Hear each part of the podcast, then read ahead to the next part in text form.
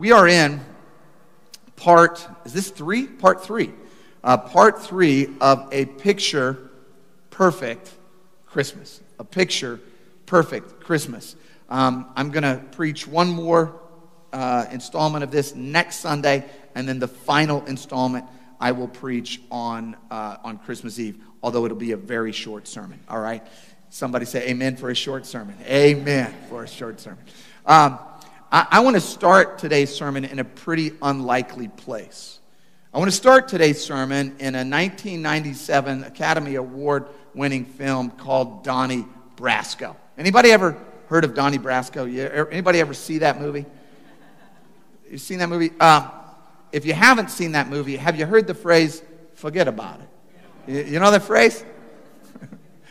that was pretty good. Forget about it, right? It came from that movie. Um, you can just say that today to somebody, you know, when you do something nice, just forget about it, you know?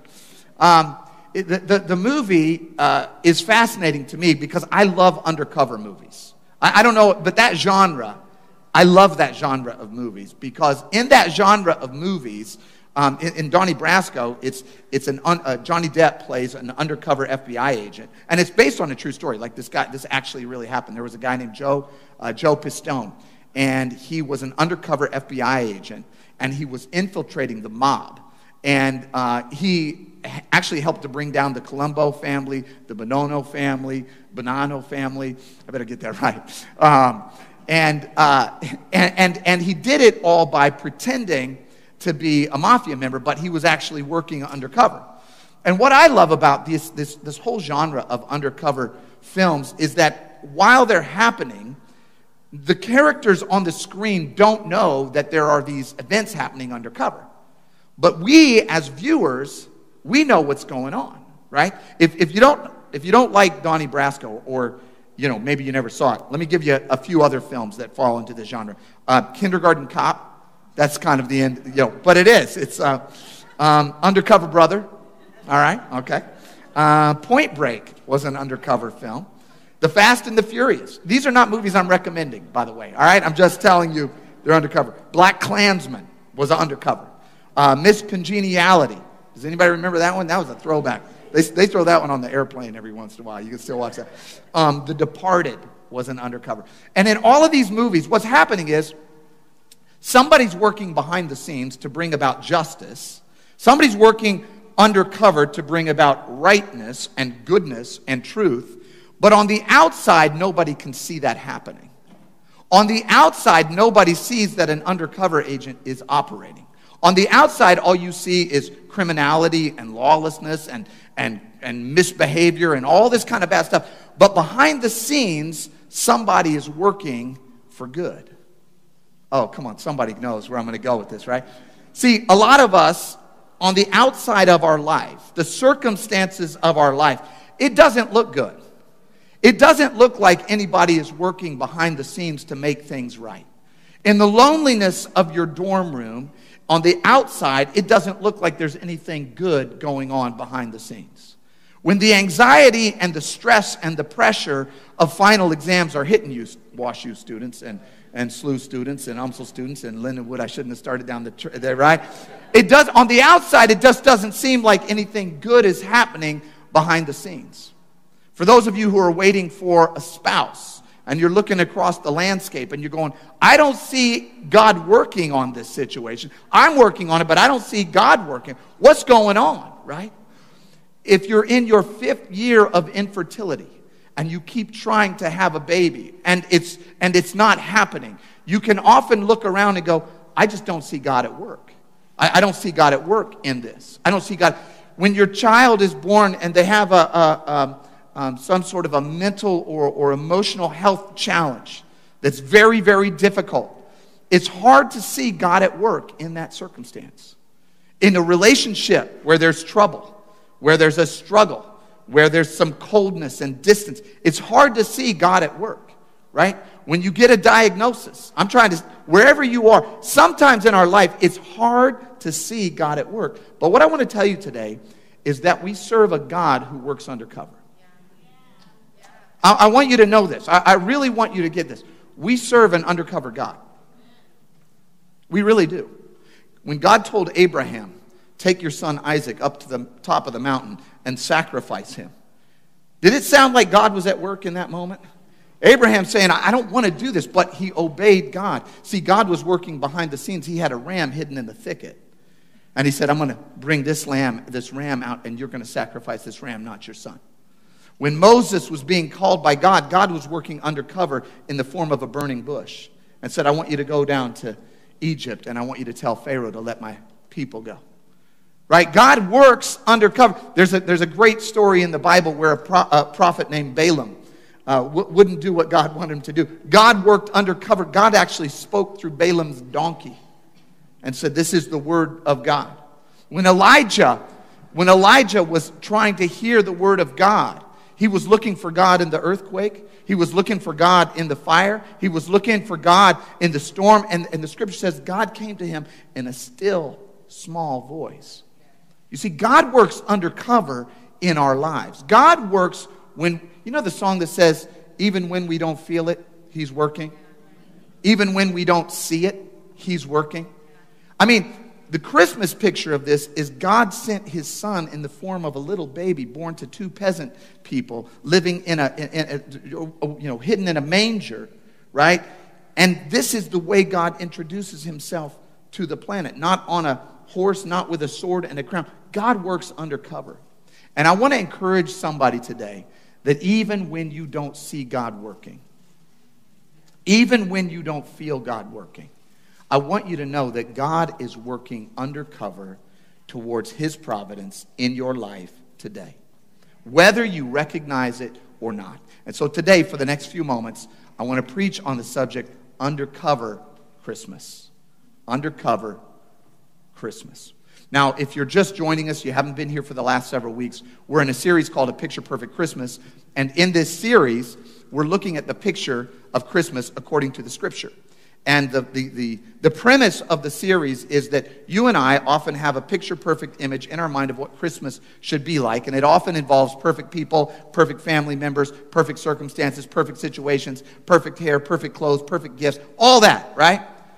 But what we're learning in this series is that that's not the way God works. That's not the picture that He provides of Christmas. In fact, in Matthew chapter 1, verse 1, when it gives us the description of, of, the, of the circumstances and the people and the places leading up to the birth of Jesus, they're all imperfect. In that first chapter of Matthew, we, we learned a couple weeks ago, there's a list of 40 fathers and grandfathers of Jesus, 40 generations. First son, father, first son, father, first. And in this big list of 40 generations, God calls out five women, five grandmothers, five mothers, great, great, great grandmothers of Jesus. And then we go back and we look at their picture of their story. We look at the picture of their life and we see, oh man, God doesn't, God's picture of Christmas isn't about perfect people and about perfect circumstances. God's picture of Christmas is about a perfect God entering into the brokenness of your life and of my life. It's about a perfect God who shows up in unexpected ways. It's about a perfect God who's operating undercover in your life and my life. And a lot of times we're like the, we're like the people in the movie. We don't see God working. We only find out at the end that God's been working the whole time. And so, what I want to do today, we're on uh, one of the grandmothers, uh, great great grandmothers of Jesus. Her name is Ruth. And I, it took me all week to decide not to pull up a stool and just read the whole book of Ruth to you this morning. That was my plan. The, this, you can thank the staff for talking me out of that, and my wife, and my children. But I was like, you know what I'm going to do? I'm just going to get the Bible and I'm going to sit here on a stool. I'm just going to read the whole book of Ruth because it's so good. So here's what, here's what I want you to do. Please go home and read the whole book of Ruth. Really? Please, please do that because I, I, had to, I had to cut.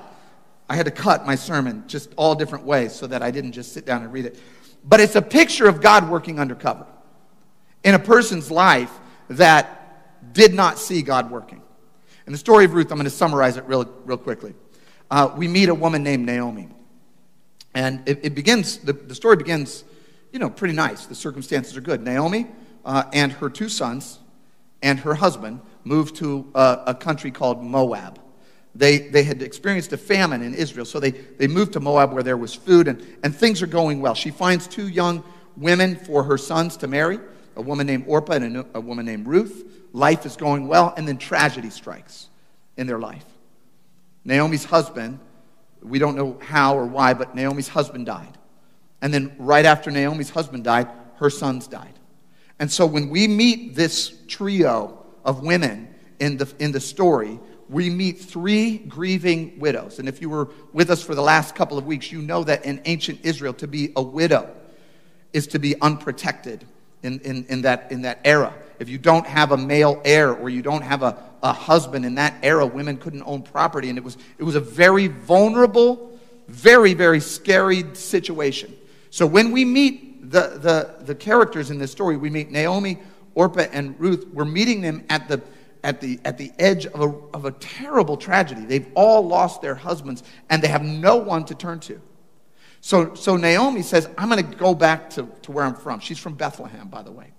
She says, I'm going to go back to Bethlehem, uh, and, and Orpah and, and Ruth are going to go with her. So they're, they're all heading back to Bethlehem. And then I'm going to pick up and read not the whole book, but I'm going to read a, a, significant part of it here just by way of introduction. The scripture says Then Naomi said to her, her two daughters in law, She said, Go back, each of you, to your mother's home. May the Lord show you kindness as, as you have shown kindness to your dead husbands and to me. May the Lord grant that each of you will find rest in the home of another husband. Let me just tell you what she's doing here, because you remember I've been teaching on this, uh, on this, on these kinds of subjects. What she's doing is releasing them from their legal and moral obligation to stay with her. Because in ancient Israel, when you married into a family, that was your family right? And so they have a legal and moral obligation to stay with uh, Naomi. But Naomi says, Look, y'all just go back to your moms and maybe you, you know, you're still young, maybe you can find another husband. Then she kissed them goodbye and they wept aloud and they said to her, We will go back with you to your people. They said, No, we're not, we won't be released. We're going to stay with you. But Naomi said, No, return home, my daughters. Why would you come with me? Am I going to have any more sons who could become your husbands? Return home, my daughters. I am too old to have another husband. Even if I thought there was still hope for me, even if I had a husband tonight and then gave birth to sons, would you wait until they grew up? Would you remain unmarried for them? No, my daughters. It is bitter. It is more bitter for me than it is for you because the Lord's hand has turned against me. This is a woman whose circumstances are so bad that she's saying, God Himself has turned against me. At this, they wept aloud. Then Orpah kissed her mother in law goodbye, but Ruth clung to her. Look, said Naomi, your sister in law is going back to her people and to her gods. Go back with her. But Ruth replied, Don't urge me to leave you or to turn back from you. Where you go, I will go. Where you stay, I will stay. Your people will be my people. Your God will be my God. Where you die, I will die, and there I will be buried.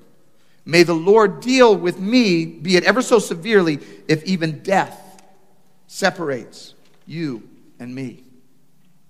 When Naomi realized that Ruth was determined to go with her, she stopped urging her. So the two women went on until they came to Bethlehem. When they arrived in Bethlehem, the whole town was stirred because of them, and the women exclaimed, Can this be Naomi? Because she had left years ago, you know. Can this be Naomi? Don't call me Naomi, she said. Call me Mara, because the Almighty has made my life very bitter. Mara just means bitter in Hebrew. Mara, uh, call me Mara, because the Almighty has made my life very bitter. I went away full, but the Lord has brought me back empty. Why call me Naomi? The Lord has afflicted me. The Almighty has brought misfortune upon me. When we meet Naomi in this moment, her life circumstances are so busted up, so broken that she can't even she can't even lift her heart to trust in the Lord, right? She can see the the disaster that she's in, but she can't see the destiny that God has for her. She can see the calamity that's all around her, but she can't see the calling that God has on her. We're, we're over here watching this story. We actually know how the story ends, right? We know Naomi is the great, great, great, great, great grandma of Jesus, but even as we're watching it, we're going, oh my God, right? This is so sad. Because in her situation, where she is situated, where she is located right now, she's, she, can, she can see all of, the, all of the mess that she's in. She can see all of, the, all of the misfortune that she's in. But she can't see the mission that God is going to accomplish through her in that moment. But I just want to say God's an undercover God. God's working behind the scenes when we don't know God's working. What God is trying to show us in this moment, the reason we see these circumstances like this is God is saying, Look, I, am going to effectuate my providence even in the midst of your pain. Somebody write this down providence in the pain. Providence hidden in the pain. This is what's happening in this story right now. We are seeing God's working of his ultimate providence, of bringing Christ into the world, even in the midst of the most tragic, heartbreaking circumstances that you and I can even imagine when I've told this story before, but when my, my, father, my father passed away in 2004, and it was an absolutely crushing experience for me. Hardest thing I ever experienced in my whole life. I'd never had a loss like that. I had never experienced pain like that. I wasn't a believer. And I, and, and I remember from the moment that I, I heard about his diagnosis, he had a rare blood disease. And from the moment that I heard about his diagnosis, my, my life it, it, just took, it just took a turn for the worse. The, the, the, the grief, the sorrow, the pain, the regret uh, that I began to experience as he was dying and then ultimately when he died. I can't explain that kind of that level of pain to you if you haven't if you haven't experienced that. If you have experienced that, you know exactly what I'm talking about. I remember there was a, a day when I, I, just I was driving along uh, the, uh, a highway. I was still in California I was driving along the highway and there was a, um, a graveyard uh, along the highway, and I was on, on my motorcycle, and I, and I pulled off um, at the graveyard, and I just I was just so overcome with emotion. I just laid lay down in the grass, and I just wept. I just face down wept. I don't I have no idea how long I was there. I just there was no there was no comforting for me. There was the grief was so was so heartbreaking. I just didn't I didn't know where to turn. I didn't know what to do. But in retrospect, and I look back at this, and it was my it was the it was the loss, it was the the pain of my father's death that ultimately led me to the joy of eternal life. It, it was his loss. It was the suffering that I experienced in the midst of his loss that drove me to a need for a God that was bigger than death. It was, this, it was the pain of that that ultimately crushed me and drew me into God's ultimate plan and purpose for my life. Now, you know, you might be saying, like, oh, are you saying that God killed your father in order to save you? No, that's not what I'm saying. What I'm saying is, God will still work out his providence even in the midst of your pain. God will use your tragedy and your heartbreak and the, and the hardship of your circumstances to effectuate the ultimate plan and purpose that He has for your life. God works in the midst of tragedy. God is an undercover God. Can I get somebody with me? God is working even when you do not see Him working. God is working in the midst of your loss. He's working in the midst of your anxiety. Somebody's with me. He's working in the midst of your heartbreak. He's working in the midst of the divorce that you have gone through. He's working in the midst of the, of the suffering and the pain of the abuse that you have incurred. He's working in the midst of the sin that you committed against somebody else. He's working in the worst possible circumstances and situations in your life because God is an undercover God, and nothing stops him from effectuating and affecting his providence, even in the midst of your pain. That's the kind of God we serve. That is the kind of God we serve. When we meet these women, we see pain, we see loss, we see suffering, we see shame, we see heartbreak. God says, I'm still working. I'm working undercover. I'm going to fulfill my purpose. I'm going to fulfill the destiny that I have for you. I'm going to do it right in the midst of it, even though you don't see me working. Naomi and, and Ruth finally make their way back uh, to Bethlehem, and, and everybody's there, and, and they're broke. I mean, they, they have nothing. They, they have absolutely nothing. And so Ruth says, Look, I'm going to go and I'm going to. I'm going to just go find a field. That's the barley harvest, right? So the, the, everybody's, everybody's uh, gathering the wheat and the barley from their fields. And so Ruth says, I'm just going to go and, and maybe I can walk behind the people who are cutting the wheat and gathering the wheat. And if they drop any wheat or if they drop any barley, you know, I'll ask the, the foreman if I can just have the stuff that they leave behind. Like when we read this story, it just, it feels, in, in my mind, when I first read Ruth, you know, it's hard to imagine those circumstances. But can you imagine being so desperate that you go out to some farmland, right? And there's a combine driving and, and collecting the corn, and you're literally there with your, with your tote bag going, he dropped an ear of corn. I, can I have this? Right? I mean, this is, this is exactly the situation she's in. It is, it is a very, very desperate and vulnerable situation. And Naomi is, is, is older, so she's not even physically able to go and do that. So Ruth is doing it for her and for Naomi. And, and one day, the owner of the field, a guy named Boaz, sees this woman walking around behind the, the gleaners, and he sees, sees her gathering this, and he asks the guys that he's working with, he says, Who, who is this? Who's this woman? And they say to him, they say, This is, she's a Moabite. She's a woman from Moab, and she lost a husband, and she's Naomi's daughter in law, and she lost her husband. It's just a bad situation. And she asked whether she could come and, and like glean some of the, fall, the, the fallen wheat and the fallen barley, and we told her that she could. And Boaz says, Okay, great, all right. And he brings her over, and he basically says to her, Listen, um, I want you to know that in my field, uh, you're protected. Uh, I, just get, get this for a moment, because he could have kicked her out, right? He could have said, Look, that's, no, this is mine. You can't have this. I don't know who you are, but you cannot have. But he said, Look, I want you to, I want you to know, I've told my men to, to, not, to not harm you. I want everybody to protect you. They've gathered water. If you need water, um, you can use their water. We've got a shelter here. You're welcome to use their shelter. And I just want you to know that you're safe here and that you are welcome here. It's a beautiful act of generosity that was unexpected. She did not anticipate this. And so the scripture says that she, when she heard him say this, she bowed down in verse 10. She bowed down with her face to the ground. And she asked him, Why have I found such favor in your eyes that you notice me a foreigner.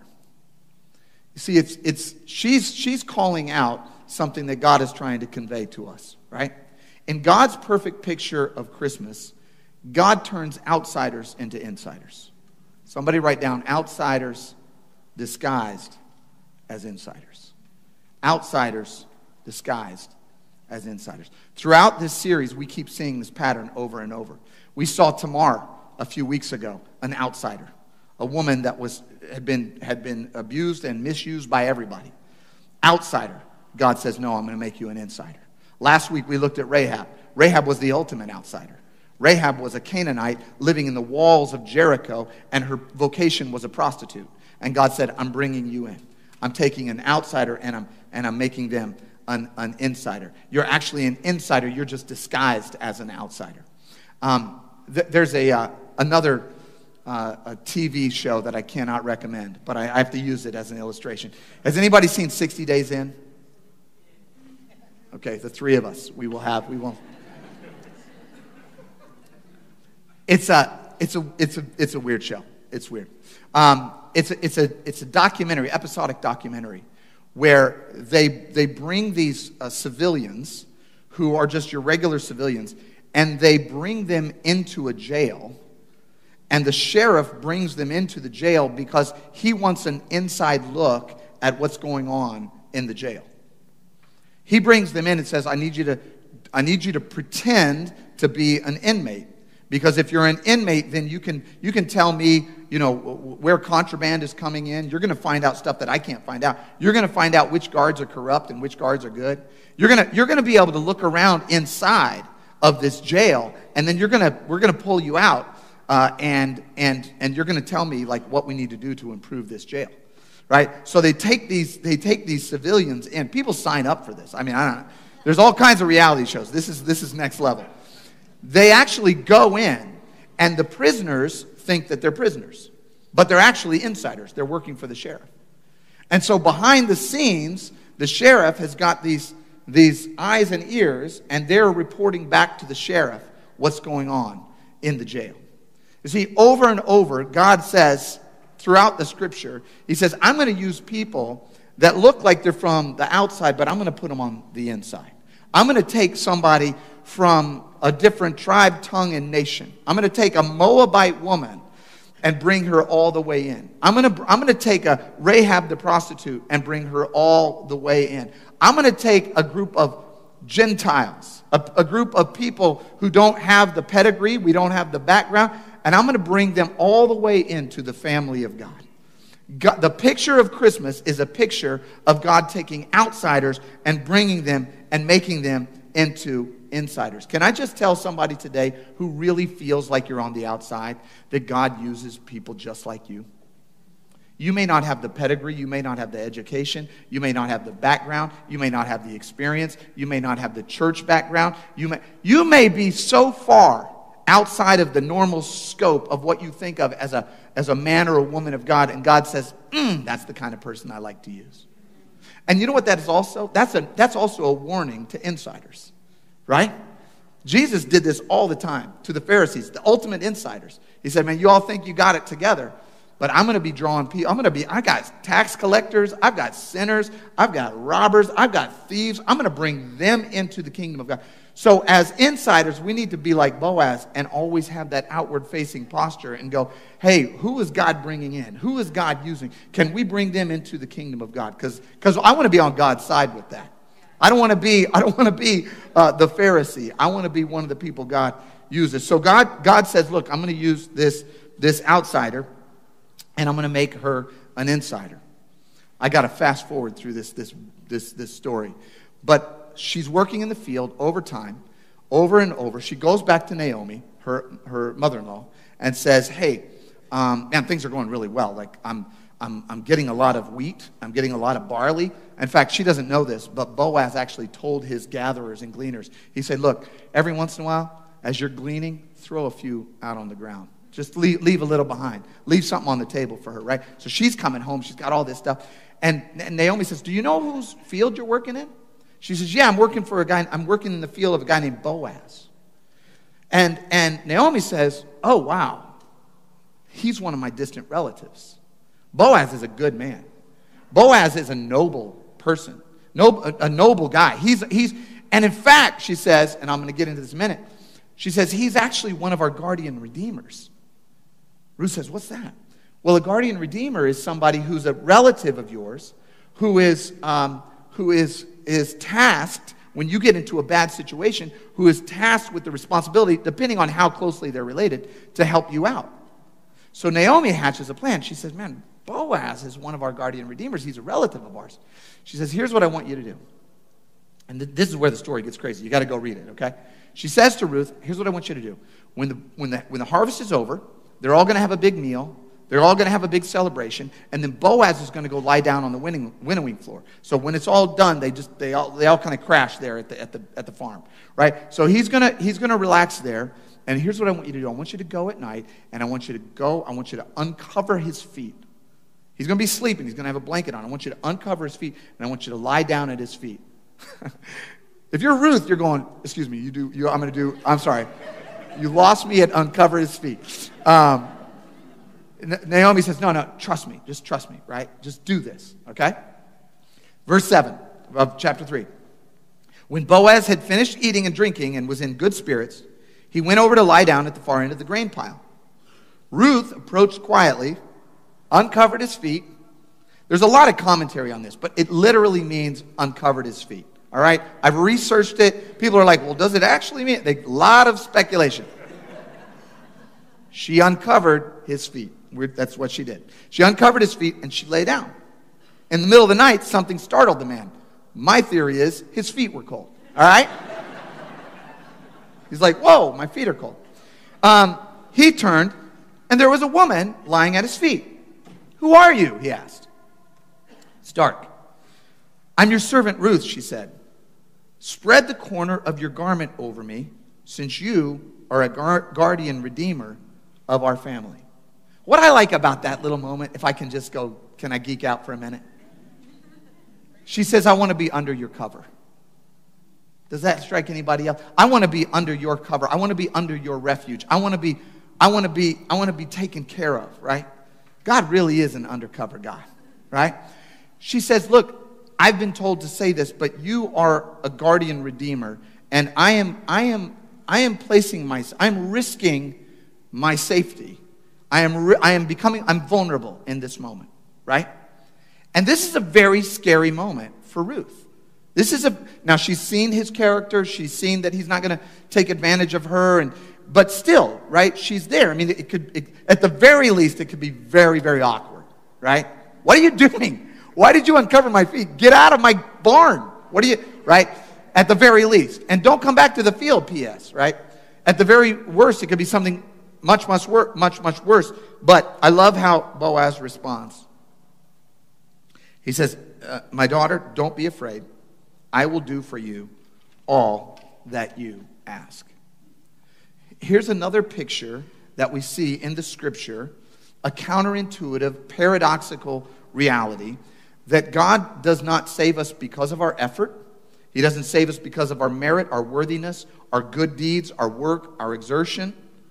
In this picture of Christmas, we see salvation through surrender. Salvation through surrender. This is a counterintuitive way that God works. It's an undercover way that God works. In our hearts and in our minds, in our picture perfect Christmas, we've got to exert, we've got to make everything right in order for things to be right. The circumstances, the, the situation has to be right. We've got to get everything dialed in. And God says, No, I, here's what I want you to do. See, Boaz is a type of Jesus. Jesus is a guardian redeemer. Jesus says, Look, the way that I save you is when you surrender. I'm not going to save you because you were working so well in the fields. I'm not going to save you because you've exerted so much energy. I'm not. I'm going to save you when you surrender. And so, in this moment, in this picture perfect moment, we see an act of surrender that leads to salvation. Many years ago, um, we were on vacation and I was trying to teach. We were in the pool uh, at, a, at a hotel, and I was trying to teach my, my youngest son, Augustine, how to float on his back because he couldn't swim yet. But I wanted to teach him how to float on his back in case he ever fell in the water, then at least he would have a way to, you know, to stay afloat. And so I was trying to teach him how to, how to float on his back, but I'm not very good at floating on my back. I kind of, I float like a rock. I just kind of drift to the bottom. And so, so, but I was trying to teach him how to float, right? And he's doing exactly what you would expect a, a kid to do. He's like, he's really stiff because it's scary. Like the water's like this, and he's like stiff, and he's like trying to exert all of this energy, and he's kind of, you know, frantic. And we're all we're standing there, and, and Rebecca and I were in the water, and we noticed that there's a there's a another there's a mom with her two kids also in the pool. And she comes over and she goes, not to be weird, but would you mind if I could I could I show you something? Could I explain something to you? Right? And I'm like, sure, because it's not working what I'm doing. And um, she says, if you'll just have him relax, if you'll just have him relax, then he'll be able to float better. If he keeps try, striving, it's not going to work. And, and, and she goes, and we had a conversation to the point where we felt comfortable, and she goes, I'll show you.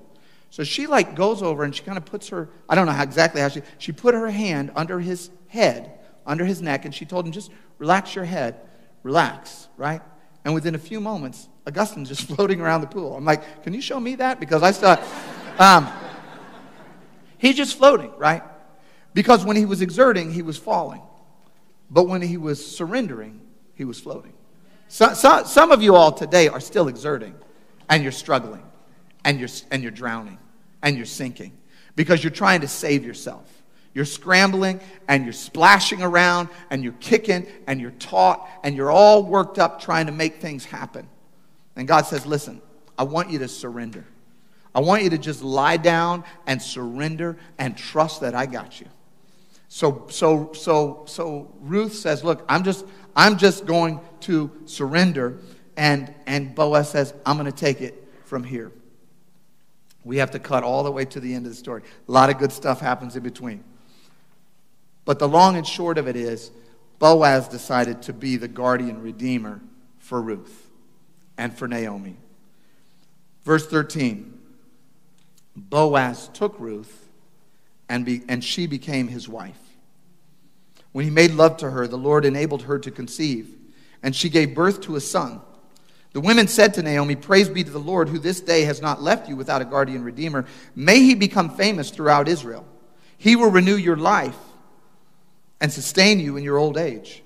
For your daughter in law, who loves you and who was better to you than seven sons, has given him birth. Then Naomi took the child in her arms and cared for him. The women living there said, Naomi has a son. And they named him Obed. This is one of my favorite lines. They named him Obed. He was the father of Jesse, the father of David. I want you to get this picture because in the picture perfect Christmas that we learn about in the Bible, kings are disguised as commoners. This is the picture perfect picture of, of Christmas. You got to recognize, right? They're in Bethlehem. They're in Bethlehem. And there's this little boy. You can put that next slide up. Kings disguised as commoners. They're in Bethlehem. And here's this, this woman holding this child who's born of a foreigner, right? And in two generations, this little, ba- this little baby's grandson is King David. Two generations. This little baby's great, great, great, great, great, great, great grandson is Jesus, right? Throughout the scripture, we keep seeing this image over and over and over and over again. I'm going to end with a scripture that I don't have for the, on the slides, but I want you to get this from 1 Peter 2 9. It says this You are a chosen people. This is, this is you guys, this is us. You are a chosen people, a royal priesthood, a holy nation. You are God's special possession, that you may declare the praises of him who called you out of darkness into his wonderful light. You are a chosen people. You are a royal priesthood. I want you to know that God is making kings out of commoners in this room today. God is making kings out of commoners, of anybody who will say, you know what, I'm going to surrender to you, God. I'm going to submit my life to you. I'm going to stop striving myself. I'm going to stop striving this Christmas. I'm going to open my heart to the miracle of Jesus. I'm going to, you, you, you recognize a thousand years later, there's another commoner holding a little baby in her arms in the same little town of Bethlehem. Right? And that, at that same little town of Bethlehem, there's another woman holding another little common baby who happens to be the King of Kings and the Lord of Lords. Right? You see, the picture perfect picture of, of Christmas, God's perfect picture of Christmas, is that He's working undercover in your life. He, Naomi didn't know any of this. Naomi didn't know that her great that her great great or that her great grandson was King David. She never even got to see that. She certainly didn't know that her great great great great great grandchild was Jesus. But God was working undercover the whole time. That's the way he works.